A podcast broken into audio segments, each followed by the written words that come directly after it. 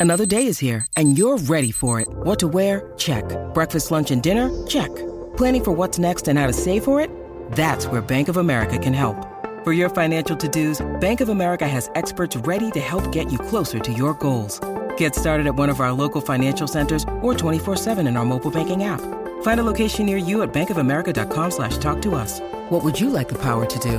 Mobile banking requires downloading the app and is only available for select devices. Message and data rates may apply. Bank of America and a member FDIC.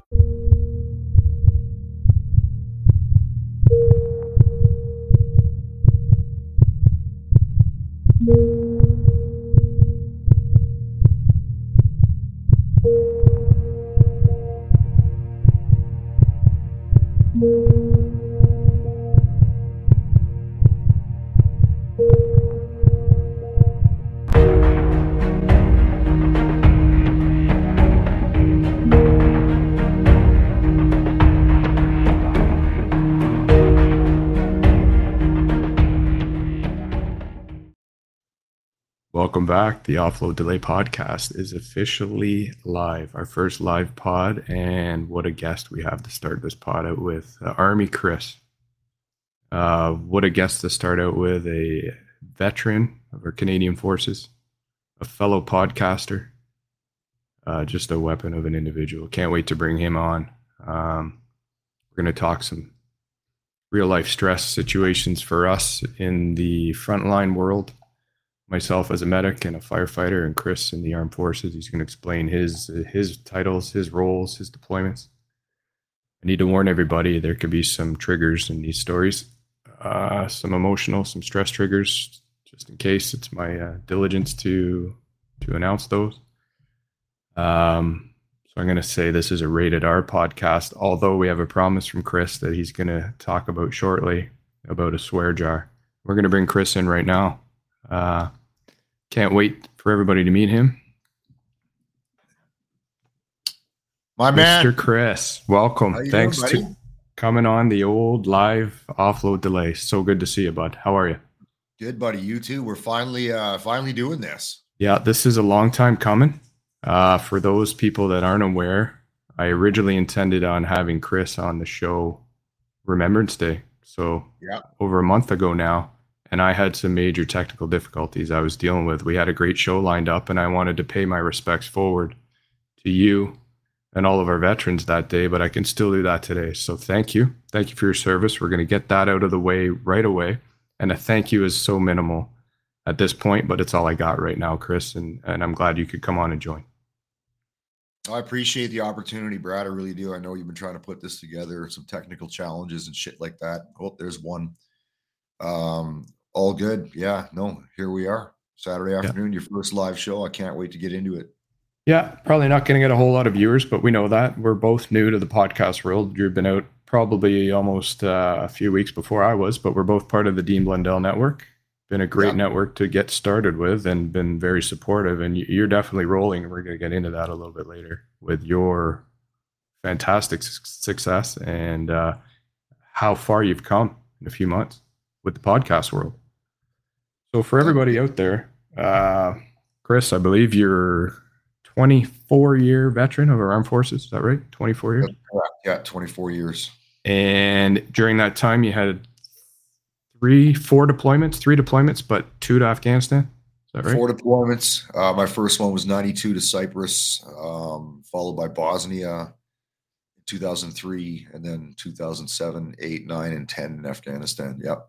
And when you were in Afghanistan, that's the one we were kind of talking about most. You were a member of a team called the Quick Reaction Force. Is that right? Correct. Just so, can you tell everybody what that is? Because I really had no idea, but it's definitely a stress-inducing deployment and a Yeah, stressful so- job. So for sure. Um, I, I ran the uh, the counter IED team. So IEDs are improvised explosive devices. I'm sure you guys have seen them in the news. The roadside bomb thing. I don't like that phrase, but that's what it's often referred to by mainstream media. So our team had three lines of operations. One was to to train troops in counter IED tactics. One was to uh, to defeat the enemy, basically go get the bad guys that build and in place IEDs and take out the, that network. And then uh, the big one the day-to-day grind was explosive ordnance disposal operations basically defeating the device. So that team was embedded with within a quick reaction force in kandahar city that consisted of other uh, other assets as well obviously gunfighters and a uh, an armored ambulance detachment. And you've seen some things. We know this. You've seen some things that yep. no people should see.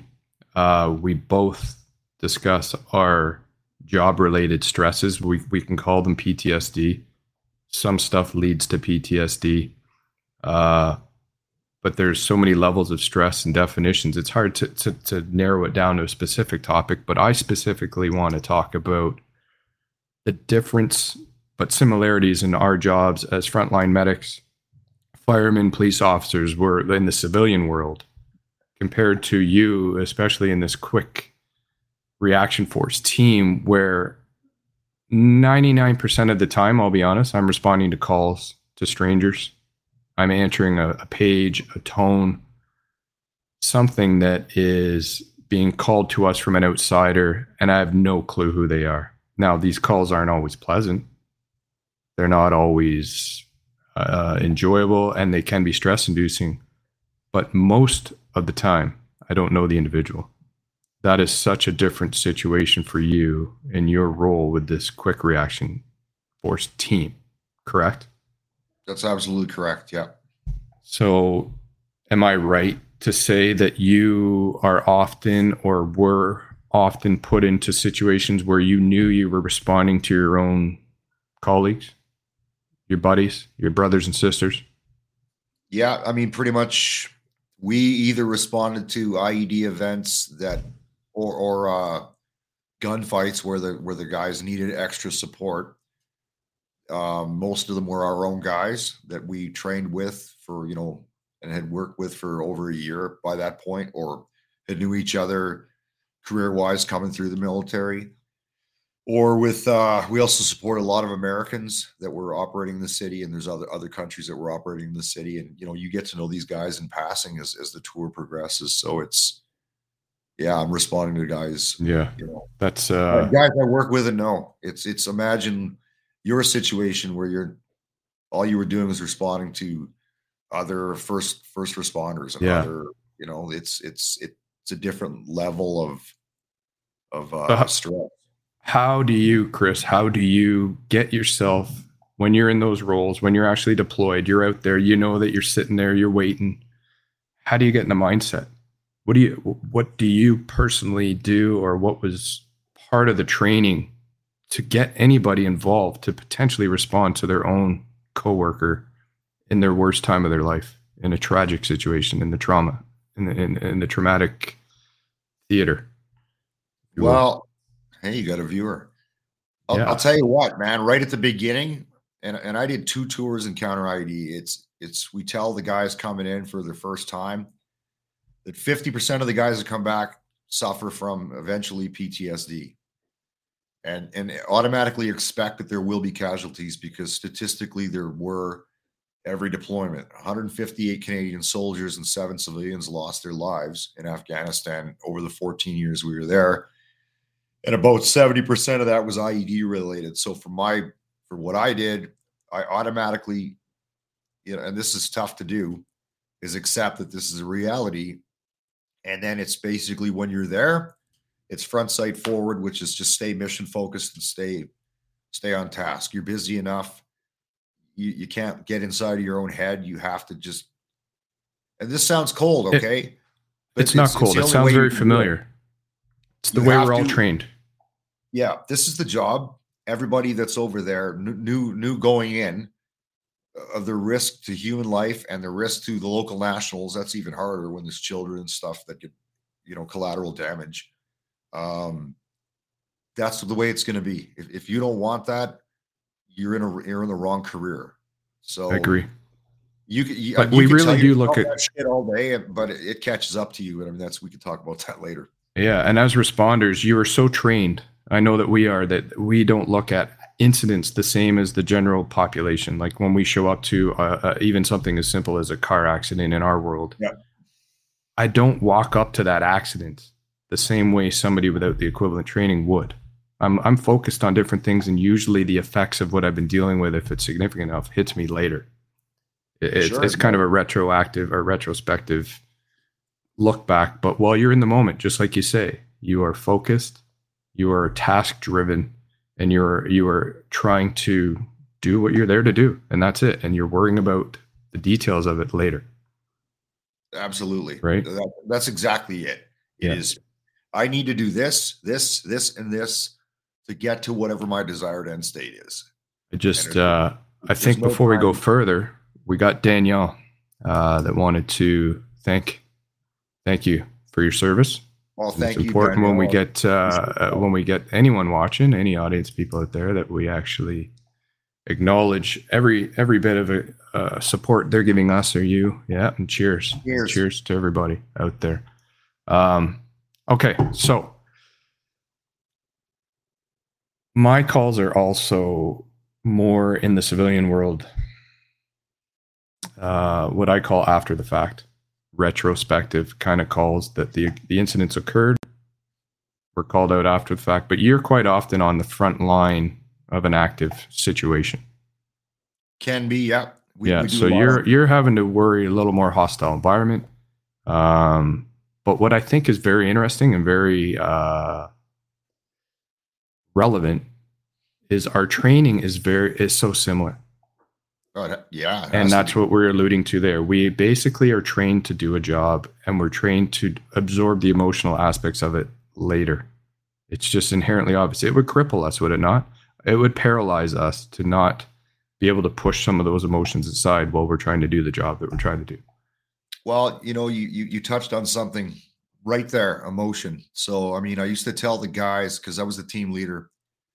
You know, when guys get emotional, I said, "Well, do you hate the enemy?" Yeah, I hate the enemy. I said, "You shouldn't hate the enemy. You shouldn't love or hate. There's no room for emotion in that space. It's entirely has to be about what do I need to do. Emotion will get in the way of, of a tactical decision or or of a, of a critical decision so there's no room for it in the moment which means you're you're you're putting natural human instinct aside which creates those stressors that you know will show up later on in life. But at the, at the moment you have to be there. You have to not allow emotion fear. You're already running with adrenaline high and it's that fight or flight mentality kicks in but you have to bury it and, and stay on on task. And let's be honest, once we're in those situations and we've been training with certain individuals, certain teammates, certain uh, platoon mates, certain colleagues, there's no bond like it. Once No. you've responded to these calls with individuals who you've been, uh, I'm going to bring this up. You got a buddy, JT, that you, you often talk about, JT Ferris, who was supposed to join us today. yeah Unfortunately, uh, Work gets in the way. He's a city And- of Edmonton paramedic, and during that deployment, he was the uh, ambulance crew commander. So he ran the ambulance detachment. And we're going to have him on. We're going to deal Yeah, with JT directly, but I'm just showing some pictures here of you in the theater of of, of your your deployment, your your assignments. And I know you posted this one. This was with you with some of your American uh, colleagues, Yeah, and it's hard to explain to anybody who hasn't been in a um, extremely stressful, traumatically stressful situation the bond that you can you can develop with another individual if you've been through it together. If you've worked through these calls together, there's no bond like it. and and the only people that understand it, in my mind, are military people and and first responders, um, be it police, firefighters, paramedics. That that's because they're I in those life-threatening, high high Yeah. stress uh, situations where critical thinking and and, the, the decision you make could either kill somebody or save somebody on a, on a day-to-day basis. There's there's no other way to explain that. I um and a a lot of these people I've lost touch with over the years. I've been in the industry long enough. You've been in it many years. You've been in, uh, accompanied, worked along with, had the privilege to be beside many valiant individuals. I'm sure, as have I. And it could be years apart before I see these individuals again. But it's an instant click. It's an instant, like time stood still. You're always on. You always have that connect with that individual that you've been in in the battle with, that you've gone into the trenches with. Yeah, we had a uh, a ten year reunion thing last year um, from that deployment for for uh, we lost a bunch of guys on the 30th of December, but we we got everybody together 10 years later, and I hadn't seen a lot of them in 10 years. And it was like nothing, no big deal. You just Yeah. you leave off right where you left off, or start where you left off the last conversation. That bond will always be there. And uh yeah, it's there's no awkward moment where we're getting to, you know, re re uh you know, to know each other again. Yeah. It's There's no lag. There's no lag. There's no no lag. latent period there, right? Yeah, it just kicks right into where you were before. And I, I honestly tell people when they ask the best part of my job, they often think, "Oh, you've saved a life. You've delivered a baby. You've." I I have several times, and and and you've done valiant, amazing, uh, indescribable things yourself. But to me, honestly, the bond and relations that I've developed with some of these coworkers and getting to know these individuals on this, that's the most rewarding part of my work. It is. It truly is. Yeah, Um, that's what I miss the most. We see the worst of society, and we're working sometimes right along with the best of society. And it, it, it, it's such a dichotomy. It's very hard to explain to people, as you say, who aren't in it. It's a unique thing. We have a viewer right now, Danielle, who thanked you for your service, who agrees. Uh, it's looking like she's in healthcare. Uh, she says you touched on it. You deal with the effects of these afterwards. Anyone in healthcare who who is witnessing death or dying, you learn to compartmentalize because you have to. And as you say, and I'm I'm glad we have agreement there. It's just it will paralyze you and prevent you from doing your work. And you know what? It weeds those out, does it not? It weeds out the good from the bad from those that just can't do it Yeah, because you, you you have it or you don't. And the unfortunate part of these jobs, quite often you don't know if you have it or you don't until it's, until you're in it. You can only Well, practice so much. yeah. This these these jobs we're talking about are there's no. You you can't have people who are not cut out to do it, especially where when you're in those situations where you know we're, we're talking about human life here. I, I can't have a, a, a player on the team that's that's not either a competent or b is just not cut out for it because they they can't That's right. they can't mentally wrap their head around what is happening and what we need to do. And you're only you're often only as good as the person beside you. Yeah, I had to bounce a guy off my team in, on on week two over there, but I knew he wasn't going to make it. And and my bosses at the time, and uh, I know you've touched on challenging challenges with leadership or, or That's coming right next. Yeah. Yeah. And I said, I walked into uh here's a little mini war story. Hmm. Not really a war story. Before we rolled out on that second deployment, I basically went into my boss's office and I said, This guy, trust me, it's not a matter of if, it's a matter of when we'll be coming back here to the to the main base. He, he was not going to last out there. He might have made it 10 days and then created some reason. I went, You don't need to create a reason. You No. shouldn't be here.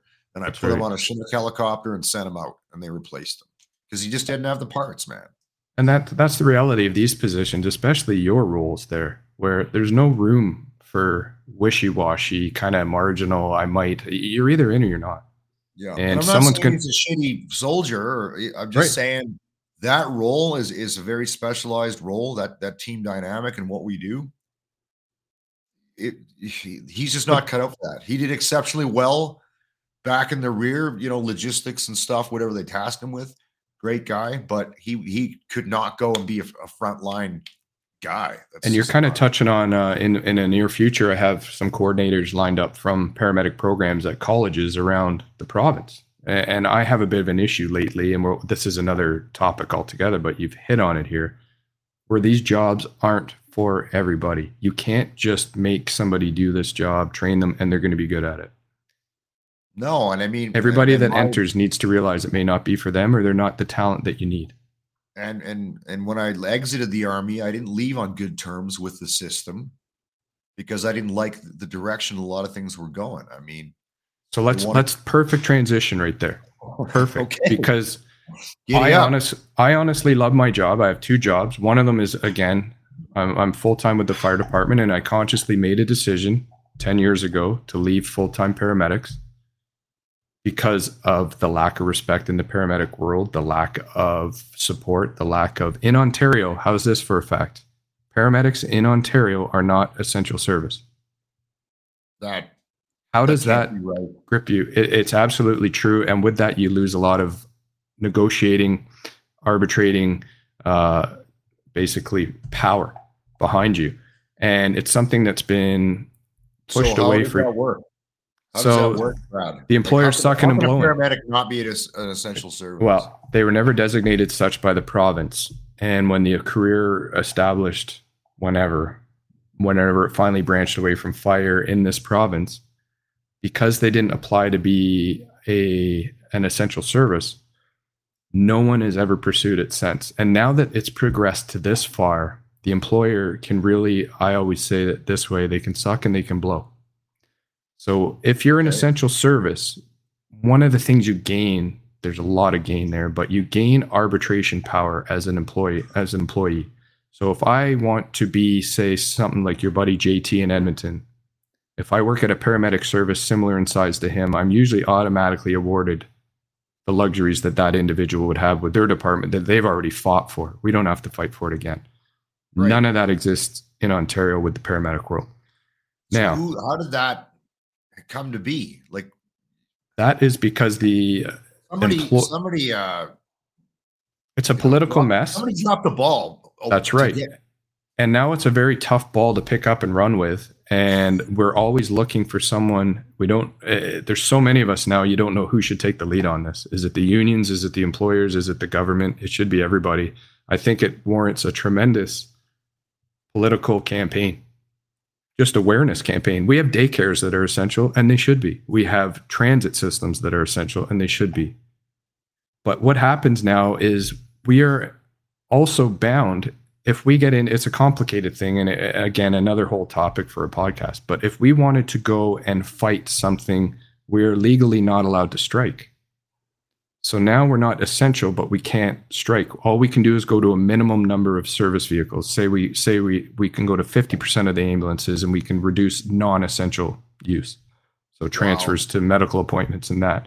So they're they're winning on both ends. And this is a whole nother argument but to me this is a lot of the stress that's caused. And you left on bad terms. You said on not terms that you were happy with. And a lot of it was to do with the brass in the system and and and, and whatever was going on with you my biggest discontent right now is not the stress that i'm enduring the most is not so much from the calls i'm doing. That's there that's always been there and there's mechanisms to deal with that. It's the lack of support and lack of direction and lack of leadership that we're experiencing. But right that from the- creates a whole new problem. That that makes your job, your actual execution of your work when you're out in the field, on the street, responding to calls harder. it does because, because that support mechanism is failing. And, I, yeah, you could talk about this all, all night. You could, and it'd be great one. Talk about it all night. But we're talking Um, about stresses, right? So here's another level of stress. It's not going to the calls. It's not responding to your It's colleagues adding to your problem. It's adding. It's unnecessarily adding to a problem. And It's unfortunately, the employer problem, and I think you would agree, never goes away. You do a bad call, the bad call's done. And then you deal with the ramifications of that bad call. I could go to work and not do a call for four hours. It would be rare at the beginning of a medic shift. But I'm still stressed because that management, that employer, the lack of support, the false promises, the Under resourced. That's right. And that that's a big one for the paramedics. I'm sure JT is the same. Your buddy in Edmonton. Um, eating lunches on our laps if we eat. Can you clear for this? Can you hurry and do that? Can you hurry and do that? And the paramedic world is very bad at it. They're very much under resourced and under supported. And I left. I left 10 years ago to join my buddies on the fire department because they are essential and they have it figured out. They have the support units. I truly love my job as a medic. I really do. But the shenanigans, the bullshit around it is getting to be so taxing that I'm seeing the best ones around me crumble. And it's killing me. The real good ones, the good ones, the, the vets like yourself, you left on terms that you weren't happy with after all those years and everything you did. And that's just wrong. Yeah, just I mean, a- a lot of it's me, and a lot of it's just like that's not how we we move forward. And Yeah. I just I could go. agree- I think we'll do a whole podcast on that. Yeah, I need to. I, start I fucking there. There's two. We'll so you you a, uh, I go off on a knew tangent and never come back. And I knew you'd be a great uh, subject, a great topic, a great subject provider, uh, because I knew it would just keep escalating. We have so much information, so much resource, so much value to give back, and and so much experience to share with people when we talk about stress. That there's so many levels and layers that people truly don't understand unless they're in it. And I think I knew I knew we would be going through these exact th- things right now during this discussion was where do we even stop? Not where do we start, but how do we even stop? I want to say hi before we move on. This is my buddy Greg, Chris. Chris, this is Greg. He says he's a little late. That's all right. He uh, he got out alive. Greg is uh, Greg is my former colleague in the fire department. Greg it was on my platoon. He was a senior firefighter, one of the guys I looked up to. Uh, one of those guys that when he left, you were really disappointed he left, but he got out unscathed Good as much as he could. As much as he could. He made this behind me. This carving of my pup behind me, that dog. Uh, oh, right on. yeah. Yeah. so he's got he's got some good stuff going. He's actually going to be on the pod too a little later. We're going to talk about the post-work world and how you survive an Nice. entire career with the first responders. Um, but yes, we got employer stress. We've got our own PTSD from calls. We've got all different types of stress. Let's talk about life stress. So we're unique in that we chose. No, no one forced us to these roles. We're agreed on that, right? We agree. We agree that you and I went out and said we are going to participate in this. I even changed careers back way back when to try and get involved in it, even uh, Yeah. to the level that I did.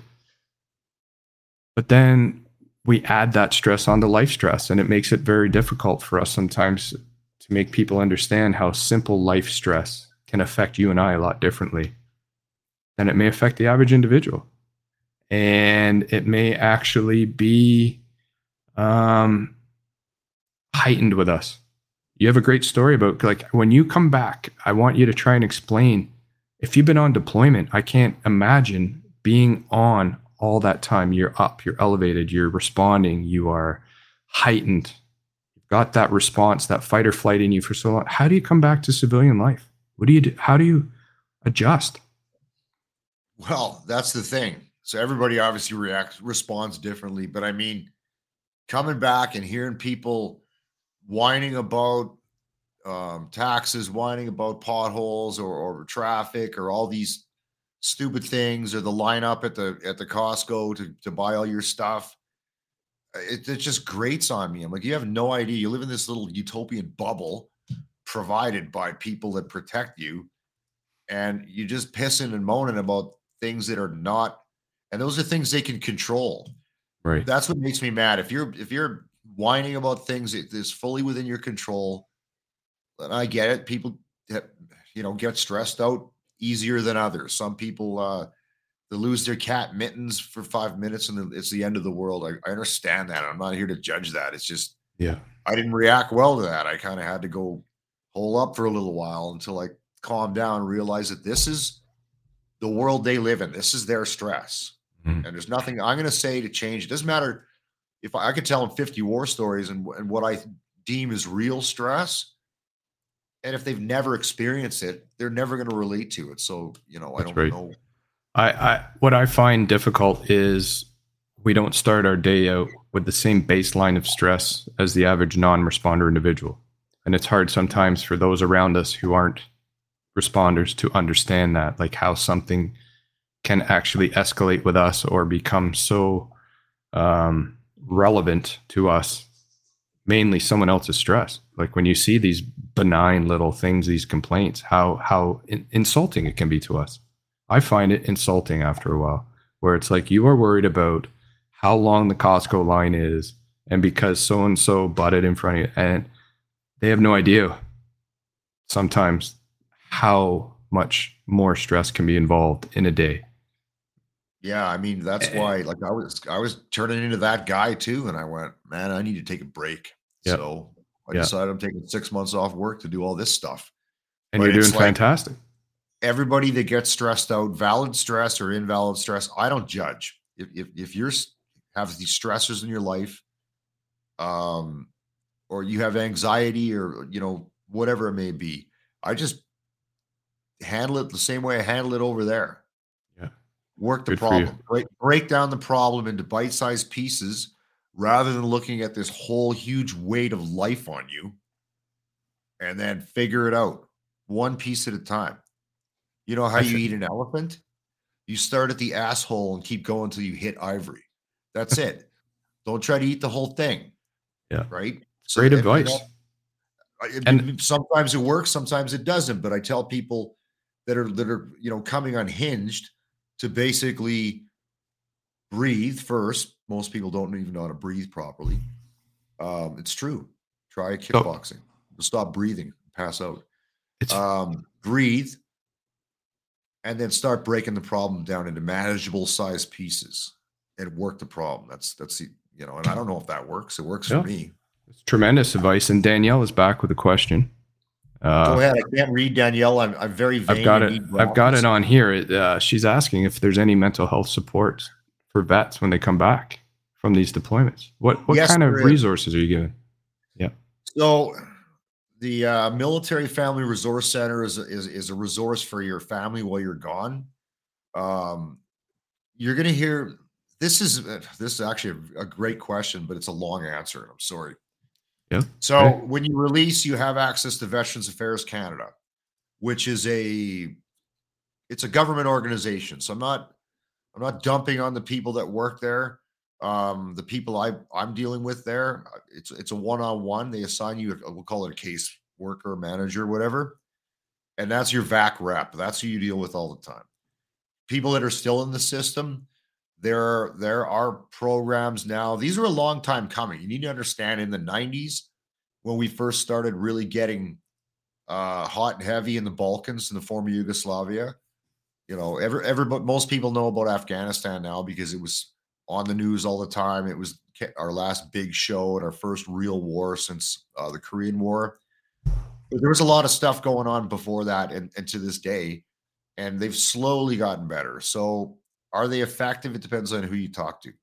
But it starts with the individual, you know, seeking out the help. You can't come whine to me and say, the system's screwed up, blah blah blah blah blah. If you're not willing to to to to at least try and use the resources that are there, and then determine those effective the effectiveness of those resources for yourself. Well don't know if said. that's an answer or not. Absolutely. And I know that on your podcast, your amazing podcast, Fire for Effect, um, you address somewhat, or you will be, correct me if I'm wrong, your interpretation of the state of veteran affairs right now in this country. Uh, the Yep. Department of Veteran of, and I think that's a it's an important topic. We could dig into that again as much as we do any other topic here. But if there's more information, more to, I encourage people to follow your show, get in and, and Yeah, there'll be I even more I've- I've details involved. I've touched on Veterans Affairs, and and you've you've met the guys on my show. Thanks for the plug, Yeah. bro. It's absolutely Um, great. So I, I have a panel of guys. The format is I do one recorded, like over an hour long, theatrical production, And that it is.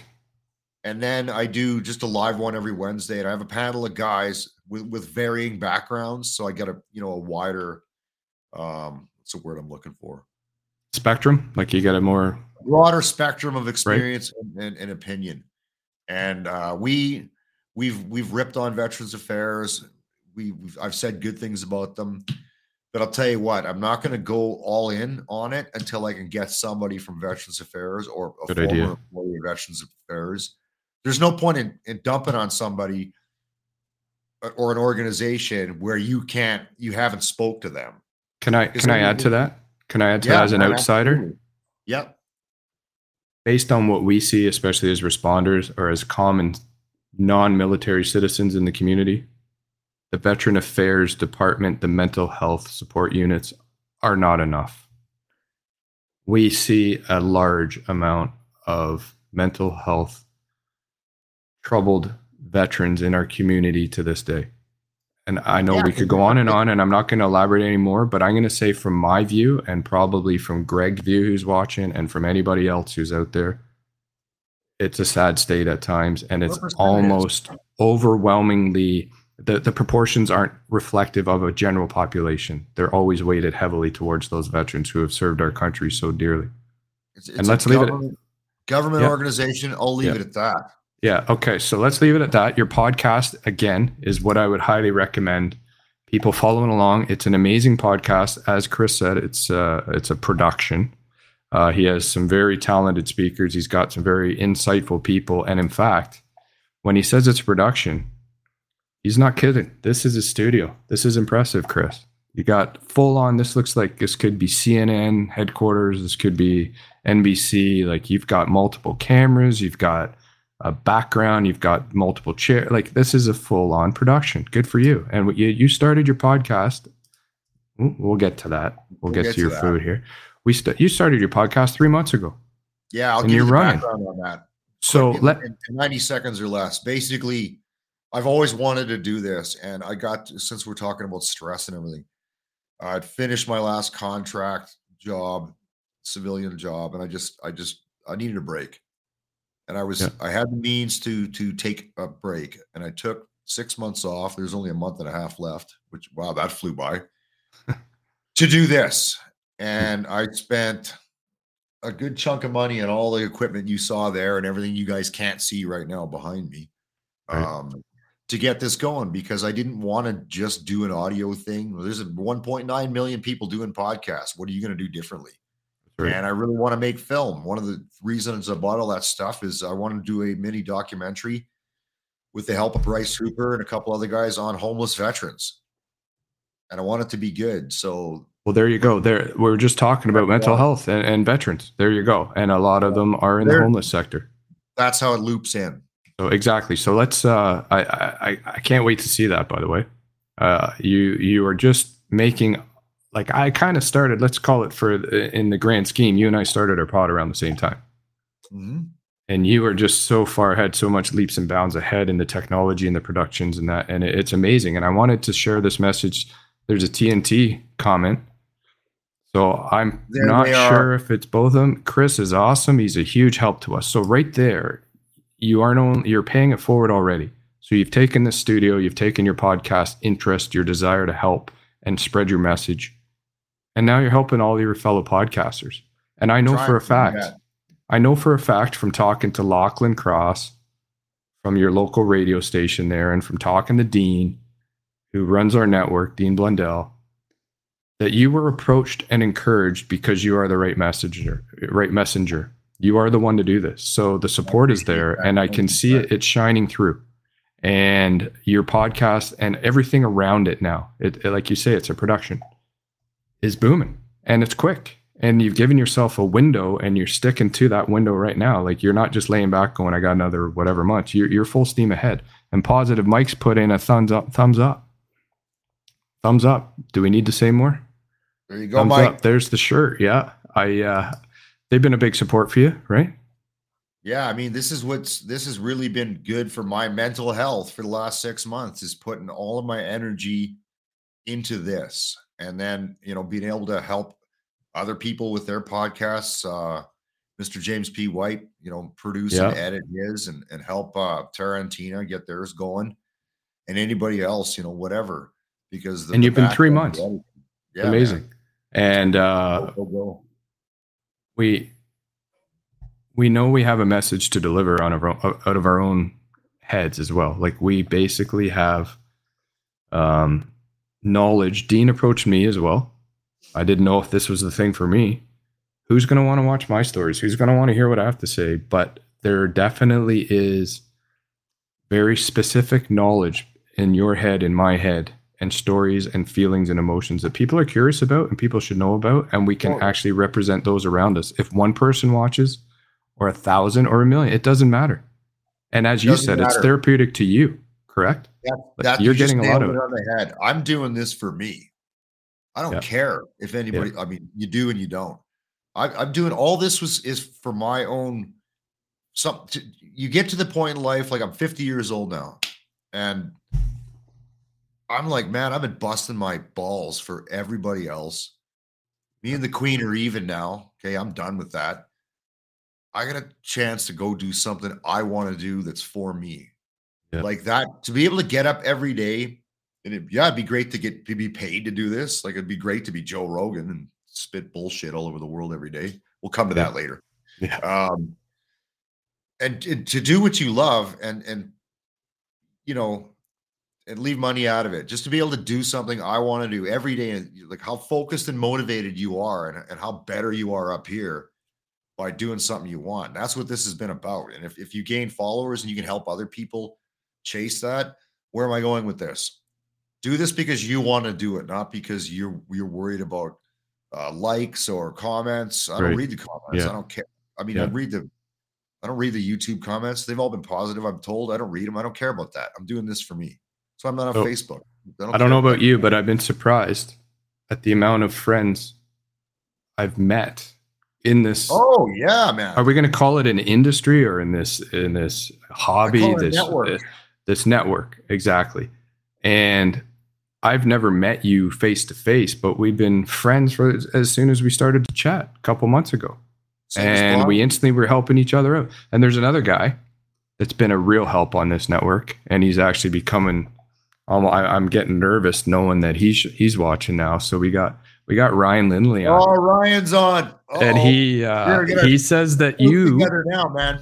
You are a strong man because you were able to produce Jimmy's podcast without stringing you uh, without falling asleep or stringing yourself up. So there you go. There's Ryan adding his uh, two cents. To back up, for anybody not familiar with this podcast, you have a friend who um, is part of the local radio network who is a little bit height challenged, who has a tremendous interest in Star Wars, who decided to do his own podcast on things that are very much not interesting to a lot of people but he had interest and he had determination and he is one heck of a guy and he's your friend and you got his podcast going. Yeah. And that's amazing. An extreme knowledge. He has knowledge of Star Wars that more that's more than most human beings should have.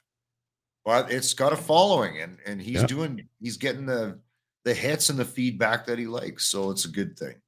So as you said, you do it for yourself. He's doing it for himself. And if people want to come along for the ride, which I this is what surprises me all the time, is people do. If you're and, and if you're doing it for yourself, you're genuine, correct?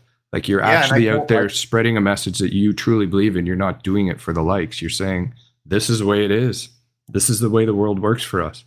Come along and watch. If you want to hear it, great. If not, let me bring this up. We missed this. You made a promise. Oh yeah. On social media and you're sticking to it. Anybody out there watching, we've got uh, Mike's Brewery. Bring that we've got, now while you got a good followership. We got TNT. We've got we've got uh, Danielle out there. We've got everybody. Anybody that knows Army Chris isn't going to believe this is live because I don't think I've heard a single swear word. Three. I, have had a couple, but you made a uh, a pledge. You had a swear jar pledge before this podcast, which I thought was fantastic to support one of our local you asked me what my interest yeah. was and i thought that was so noble one of my biggest um, groups one of the biggest groups that i advocate for is the group called i've got your back 911 and they have a website and they've got a uh, they're a big social media campaign. They've got a lot of merch. They've got um, they have trust funds.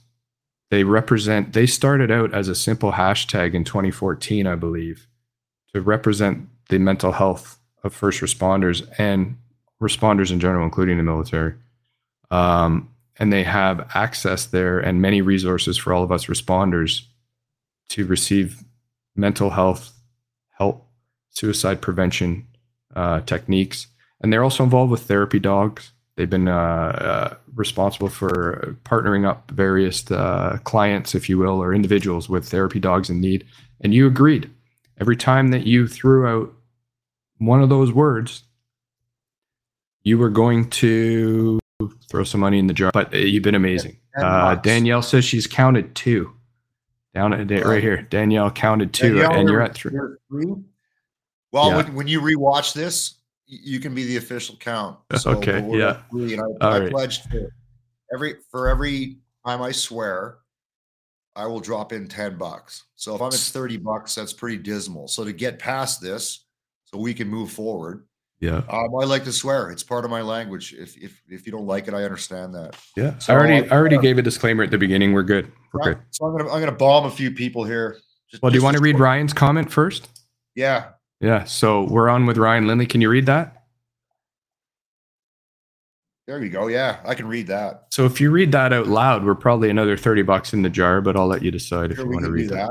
Yeah. So okay. So keep people I want to jump on here. So everybody just give me uh, 90 seconds of your time. Yeah. I'm going to give you the screen. Give me the screen. All right. I'd try and give you some music, but let's just go with the screen for now. I don't even know how to do the music. There you So, go. yeah, you know, there's a lot of people out there that piss us off and, and things like that. And uh, we're trying to raise money to support uh, I've Got Your Back 911. And I, I do it through swearing. And I this is to prove that I can actually go through a pod without swearing. But I like to swear. So let's start at the top. Fuck politicians. Fuck the UN. Fuck the World Health Organization. Fuck Greta Thunberg. Fuck Neil Young. Uh, fuck anti-vaxxers. Fuck Uber vaxxers. Fuck Chris Sky. Fuck Joe Rogan for his mismessaging with the power that he has. But I'll cover that another time. Fuck that Ghislaine uh, Maxwell bitch who uh, is helping out that Epstein guy that's on trial right now, and he can fucking burn in hell too. Oh, fuck the right. Fuck the alt right. Fuck Richard B. Spencer, head of the alt right. Fuck the left. Fuck Antifa. Fuck Main Street Media. Fuck Beyond Meat. Fuck bike lanes in uh, Edmonton. Fuck light beer. And anybody doesn't like this, fuck you. There you go, man. Count those up. Honestly, that was incredible. That is going to probably be the most replayed part of this pod. Guaranteed it, hands down. So uh, we got a bravo from Ryan. We've got can- uh, I can swear again.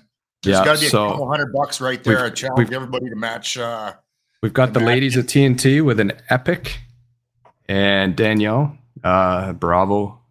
But Thank I'm you. hoping Danielle was counting. She was at two before we did that. So uh, I want to know what Danielle does. She's in healthcare. Danielle, what Yeah. do you do? She's uh, uh she's alluded to healthcare here. So if she wants to put up there what she does, we'll welcome her. And TNT wants you to take a bow. Good for you. That's a tremendous. Uh, a smoke instead. and on behalf of I've Got Your Back 911, thank you for looking out for all of us as well. You're doing a fantastic job. So let's let's let's talk about something where you can speak. You can swear if you want. You can do whatever you want. Now we're we're free to roam. we broke the ice on that. We're good. That's right. Uh, a big stressor for me, a big stressor in my job in this line of work is something that I once was, that you once were. It's new hires. Yeah. And it's not stress that I'm trying to say that they're lesser than me. No means. They're not lesser than me. We're all there. We're all doing the same thing. But it's extremely stressful. If you can imagine in, in the paramedic world, we're partnered up. There's two of us generally in each truck. No management, nobody around. And I walk in a door and I meet somebody for the first time who's half my age, possibly the opposite gender, new, um, green, and they should be green, very inexperienced. But now I have the stress of knowing even what to say appropriately to somebody in a generation that I wasn't even growing up in. Not knowing if you ask someone what they do for fun, if that's offensive in today's world, can you say that to somebody? Um, and there's the stress of being the senior guy, and you were uh, a leader on your quick reaction force team. I'm sorry for the term leader. There was an actual designation, but you you had a leadership role, and that adds stress to you because they are also your responsibility. so let me play devil's advocate, or not devil's Yeah. advocate. Let me ask you the question. Yeah. What? Because you listed a, a, few different categories here. So Yeah. first of all, you're worried about the whole. Uh, um, how can I phrase this? I don't want to Is it- offend anybody. What's offensive Yeah. these days? I don't know Yeah. what the millennials, Gen Z people. That's not my thing, and I don't care. But that's an issue, right?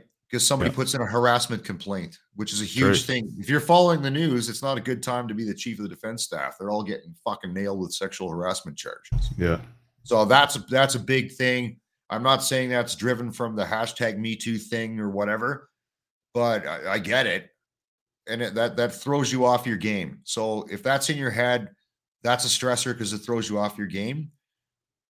Or is it because you're you're concerned that that they lack the uh the technical skills required as a medic to do the job? Like, is that Yeah, I'm going to say yes to the first and no. Well, there's the initial stress of not knowing how to deal with someone of a different generation. The the the, the someone, as you say, what's appropriate to say? What's harassment? What's the world that I've I learned in is not the world that they're learning in now. That stress to me is tremendous. It's also the stress. I'm competent now. I've been in the job long enough that I c- and I've been working alone at certain times on Zoom cars or on first response cars. I'm okay with myself and my skills. Yeah? I'm worried about them hurting themselves or hurting the patient or getting hurt. I can always intervene if I'm there. But if I'm driving and they're in the back, there's the stress of that's still our patient. And I stress over that the level of care is right. It's just new higher stress. What's something that you Is that that's got to be normal with everybody with your experience level, right? It is, but I was also the new guy, and I try and look back to being respectful that I was new. I learned, and but I I try and become that person that I looked up to when I was that age. We got Greg Sullivan on here, the fire uh, partner that I had for many years, and he's retired now, and he's the one that a lot of us respected. And you basically look up to those individuals and just say, "How did you get this far? How did you put these pieces together? I just need to figure that out." And now that I'm kind of learning that I've uh, uh, I've flipped over to the more senior side of things. I'm trying to be that individual now, relaying that. I just get it's a it's a it's a different stress. We've talked about PTSD, responding to calls, the stress from the employer, the stress from real life outside of work. New hire stress to me is a whole nother entity. A hundred percent it is. Like when I would get a new guy, especially if we're going into a uh, you know, a real theater of operations. Training's one thing. You you can stop after a training exercise and, and go, well, how do you think that went? What could you have done better? But when it's out and it's real, I get some guy brand new who shouldn't be there or, or you know, or has the minimum skill set to be there, if you will. And the first thing I'm thinking is, fuck me, this guy's still shit in yellow. What am I supposed Yeah. to do with him? Yeah. Um, but if, like you said, I was a new guy, 1988. You're a new guy at some point. Mhm. So, and it takes an old guy, an experienced guy, to to make that wet behind the ears person. He or she doesn't matter what age they are; it's irrelevant. We're all going to get older, and there's always going to be somebody you don't understand 20 years younger than you to get Yeah. them that experience to perpetuate perpetuate the trade and what you do. Like there- Yeah. there's no other way it works. No. But I get the stress that you're talking about because you got enough stresses, man. You already have enough, and that's and, and one so do you. thing. And I find the stress is greater when they don't own the fact that they're new, that they don't admit that they're new, that you that they are That's green. scary. And I'd rather them just tell me that I don't know. I don't know how would you do this, or I don't know what did you do, or or just saying I don't know is a whole lot better than saying bullshit, making this stuff up, doing whatever they have to do. But um, I'm just bringing it up because I need a bit of advice for this individual. I just wanted to say that the on the picture there in the civilian clothes, that is my boy. That's my son Jake, and that is Bravo. him holding his enlistment certificate to the Canadian Armed Forces, and he leaves us in January. Uh, the super proud Suck moment. man. Super proud moment. He got into the air traffic controller program, and he's flying out of the province in January. But I just, from you, a respected, well seasoned veteran, just one word of advice, one line of advice for anyone new, whether it's him or anybody else. Listen, be stuck on receive, not on send. Very good words. And that isn't unique to this to the to the armed forces. That's that's life, right? Yeah, Quite often people need to just realize sometimes a little bit of input is a lot better And- than the output. People aren't good listeners anymore because they're either keyboard warriors with with minimal com- real life communication skills anyway. They Yeah. live in Facebook named Terry, or um, or they want to impress and feel like you know I belong. So they, they they're not afraid. They're they're or sorry, they are afraid to go. I don't know, as you Yeah. alluded to earlier. Yeah. And it's okay. I think that's the responsibility is on us. And Ryan brings it up here it uh, in a comment. You can take it personally because you, as a preceptor or a senior staff, if they fail or they do bad or they they don't live up to what you're hoping, it, it reflects on you sometimes, and it's hard. There's a stress there with that. Um, Danielle. I guess you're uh, a preceptor in this case, is what. Yeah, sometimes. No, no, I'm talking about a colleague, but there's also the preceptor level is a whole nother one, right? Where we have field training for anybody that yeah. doesn't know. If you want to become a medic in Ontario, you take the college course for two years, and then you end up doing 480 hours on an ambulance with a crew where you do every call, every single piece of paperwork, everything under the scrutiny of those medics you're working with. So there's the stress of being the proper preceptor as well. Danielle finally answered our question too. She was in long term care, 12 oh, years, wow. hospice and palliative. So I need to thank Danielle. Much respect. Exactly. I Cheers, agree. Cheers that to Danielle. A, um, a lot of respect anybody that, that, that, takes on that level of responsibility and and, and in, yep. sometimes uh, burden. So that's right. So cheers we need these individuals at all levels of care. They're not always yeah. emergency responders. And I, I have a close relation in my line of work as a medic with long term care facilities. We're there all the time. And some of the work these individuals have to do is just so admirable and so not enviable to me. I don't know how they do it. So kudos. I, I just wanted to bring that up. Um, yeah, I think uh, I will. I will definitely relay the message to Jake. Um, listen, before you speak and listen and look and learn and then decide your action and decide if it's even necessary at times. Sometimes people are talking and there's really nothing that needs to be said. Hey, tell me the last time listening did something wrong for you. Exactly. Yeah, very good point. Very good point. So we have all these stresses. You've been tremendous as uh, being able to demonstrate how we have very similar stress avenues, the details of which are very different, but they ultimately end up to similar roads, paths, outcomes. Um, how do you, what do you do outside of work? Well, other than the podcast, we've talked about your podcast. Got um, these bad boys sitting in your garage. What are we yeah, looking so at there?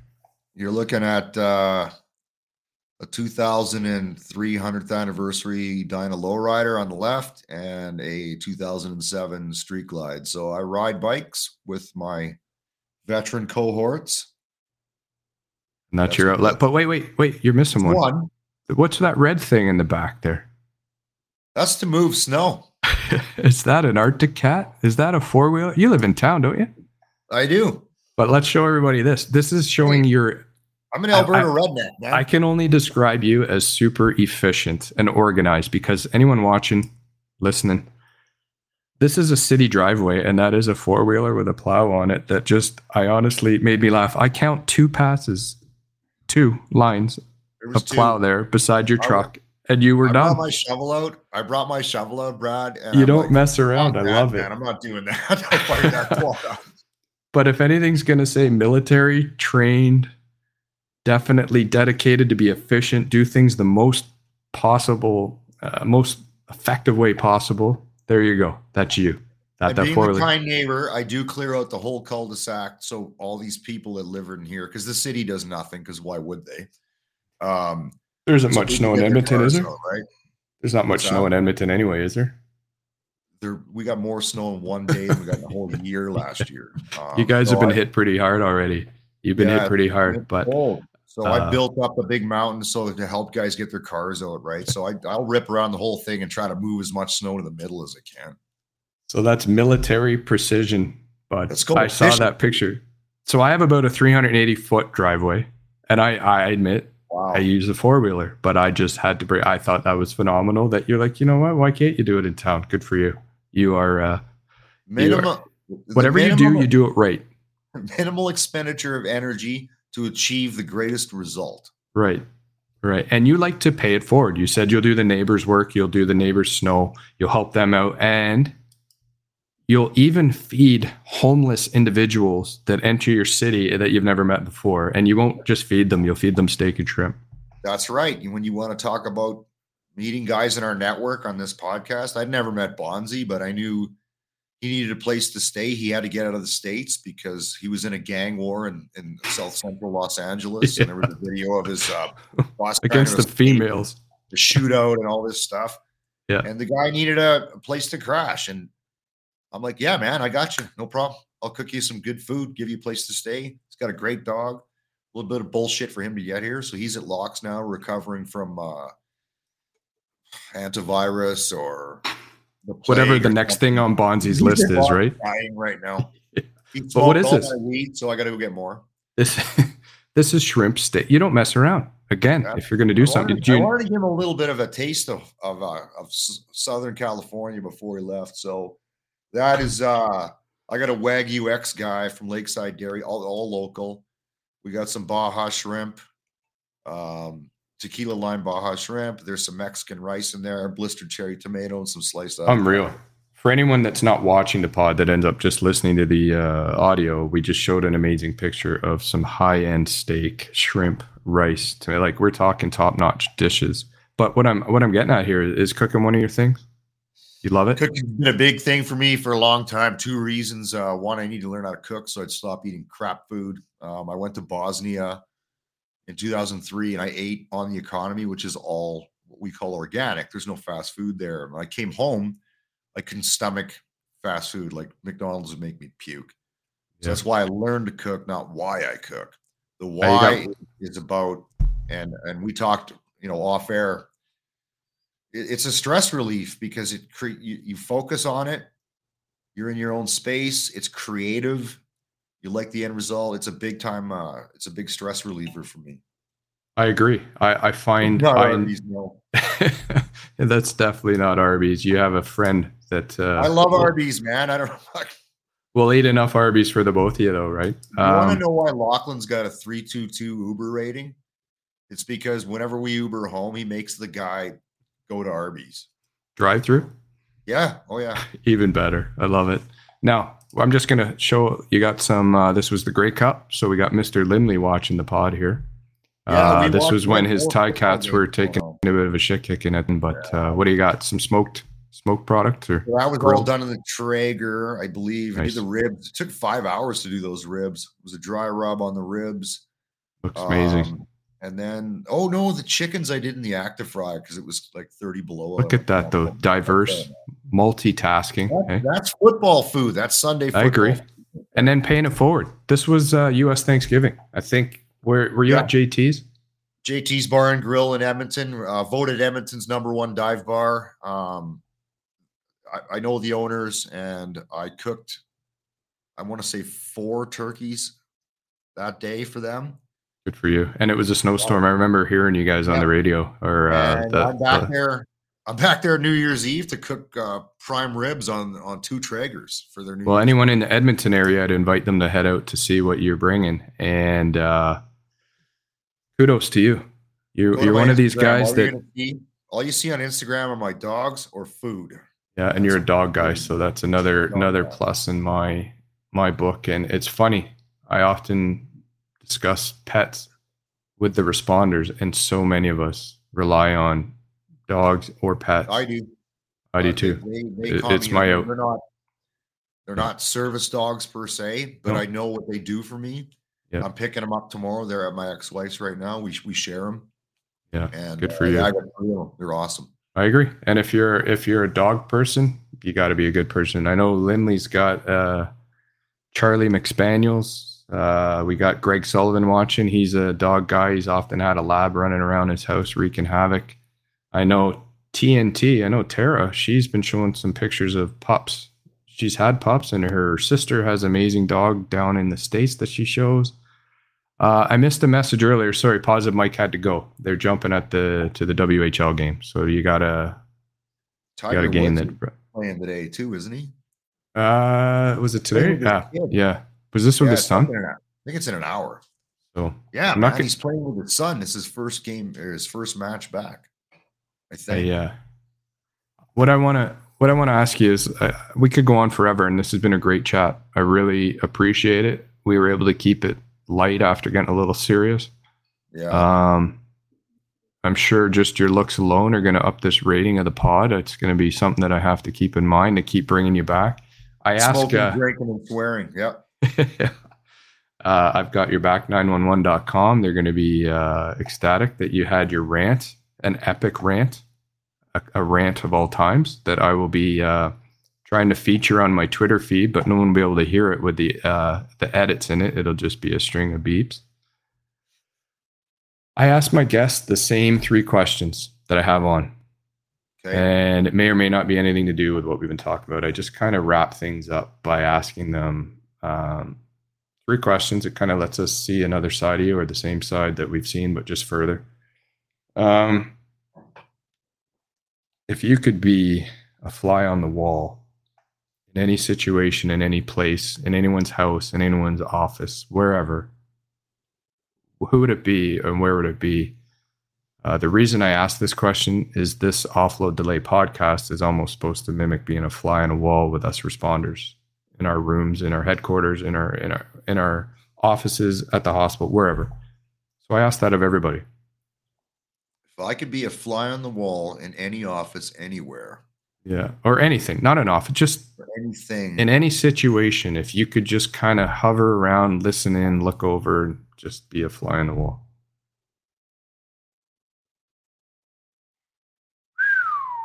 We can come back to that.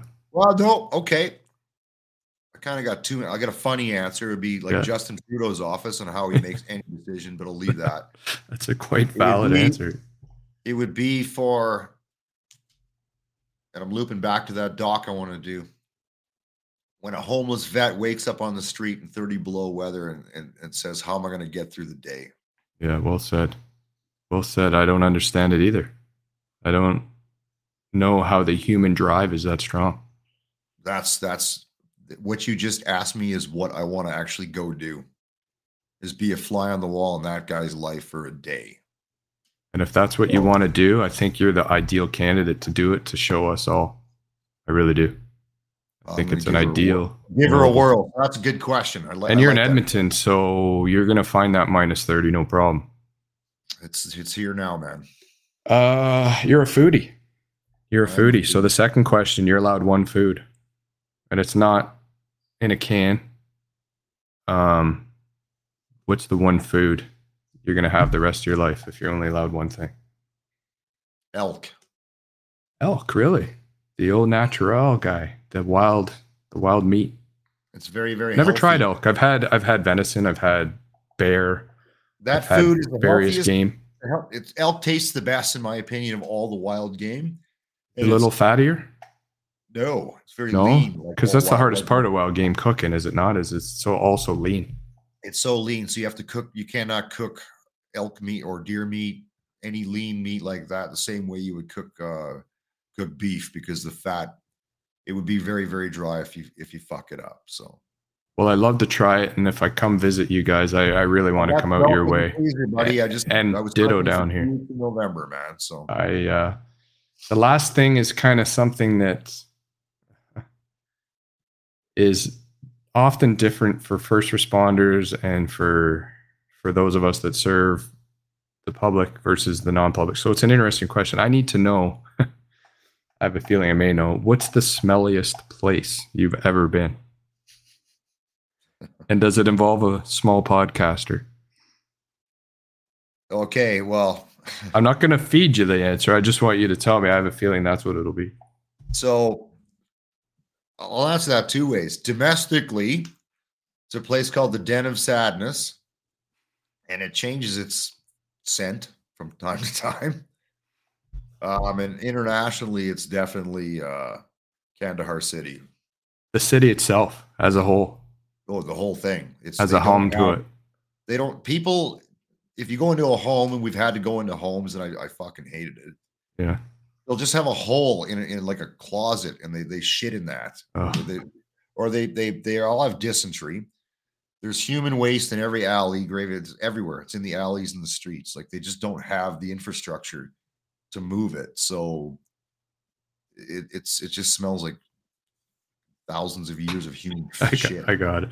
It's funny though how so many of these answers, so many of them, including my own, come back to humans.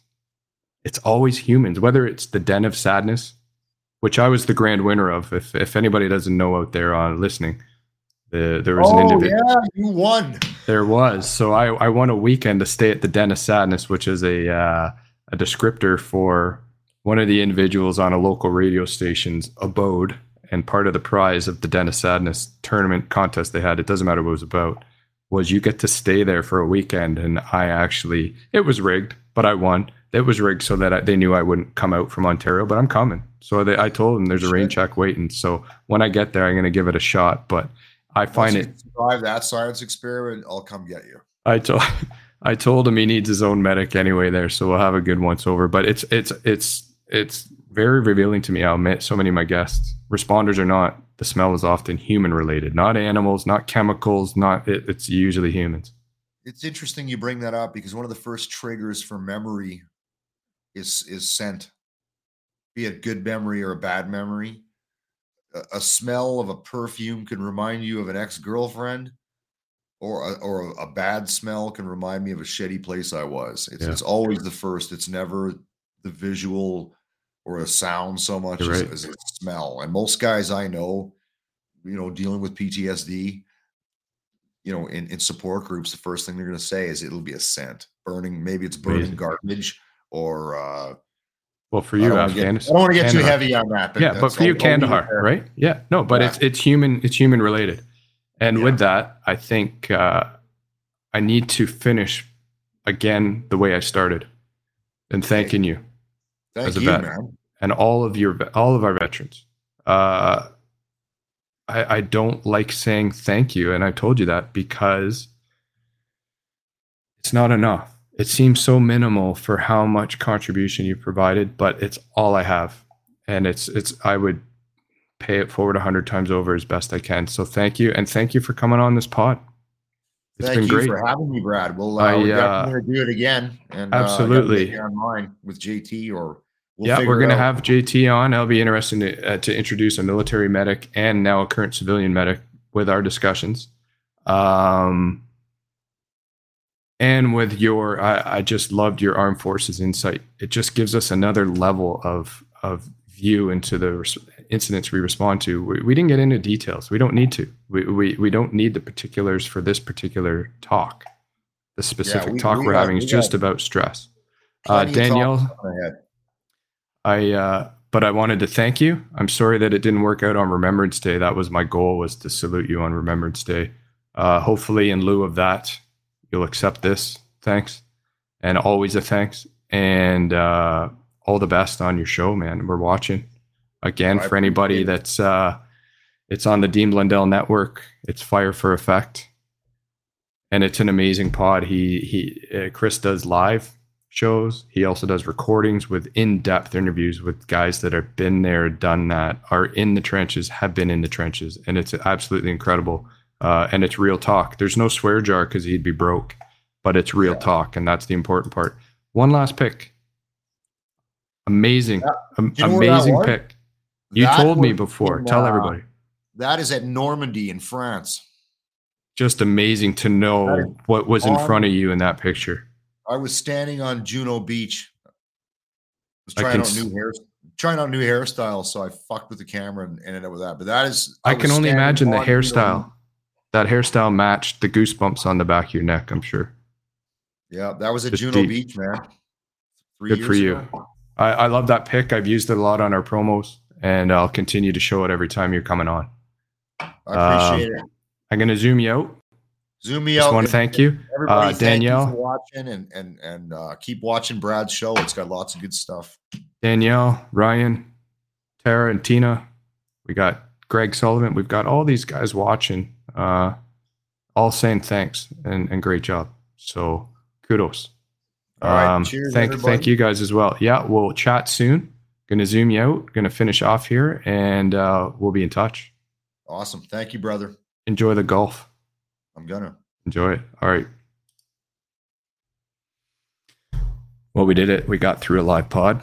Uh, couldn't have had a better guest. I need to thank Army Chris, Chris DeLuey again for his service, for his dedication to the podcast world, for his service to his country, and just being an all around great guy that even shovels his neighbor's driveway with a four wheeler in town. Just amazing. Just amazing. Um, hopefully you can follow along at uh, offload delay you can like or share um, under offload delay at instagram we also have offload delay show you right here our socials Instagram, Twitter, YouTube. Hopefully, on YouTube, you can subscribe and you can put your alerts, ring the bell for us, smash that subscribe button. And to a lesser extent, Facebook under Brad Hopper. We are part of the, uh, we're available once we're not live on Spotify and Apple Podcasts and deanblundell.com. And again, you're watching us live now on YouTube. We are part of the deanblundell.com network. Can't say enough about these guys. What a great bunch. All of us podcasters uh, on it. He's got a great team. I've met some amazing individuals and can't say enough about what they've done for us. And I've got your back 911.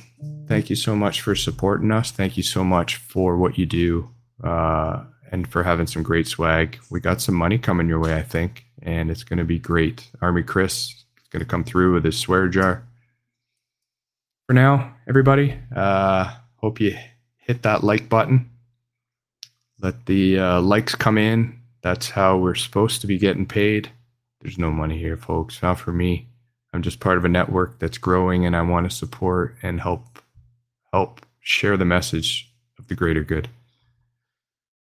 That's it. Hope you enjoyed. For now, I'm going to close out with the regular exit song and Thanks for tuning in. We'll be live again soon, probably within a week. Stay safe.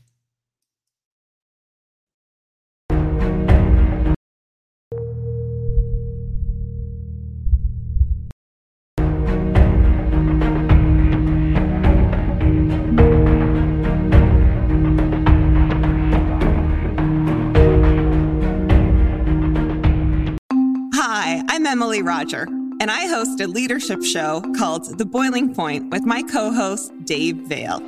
Together, we sit down with trailblazing entrepreneurs, thought leaders, and movement makers who are driving meaningful change in our world. The show is all about exploring the lives and perspectives of leaders who are making a difference. Join us for insightful conversations that challenge the status quo, spark new ideas, and inspire you to take action. Find us on Apple, Spotify, YouTube, or at boilingpointpodcast.com. The Podcast Super Friends is a monthly meeting of five podcast producers. Hi, I'm Katherine O'Brien from Branch Out Programs in Baton Rouge, Louisiana. I'm John Gay from Jag and Detroit Podcasts. I'm Matt Cundill from the Sound Off Podcast Network. I'm David Yas from Pod 617, the Boston Podcast Network. And I'm Johnny Peterson from Straight Up Podcasts. Together, they form the Podcast Super Friends, an alliance of podcast masterminds sharing best practices, insights, and discussions to help make you a better podcaster. Follow or subscribe to the show on Apple Podcasts, Spotify, Google Podcasts, or at soundoff.network.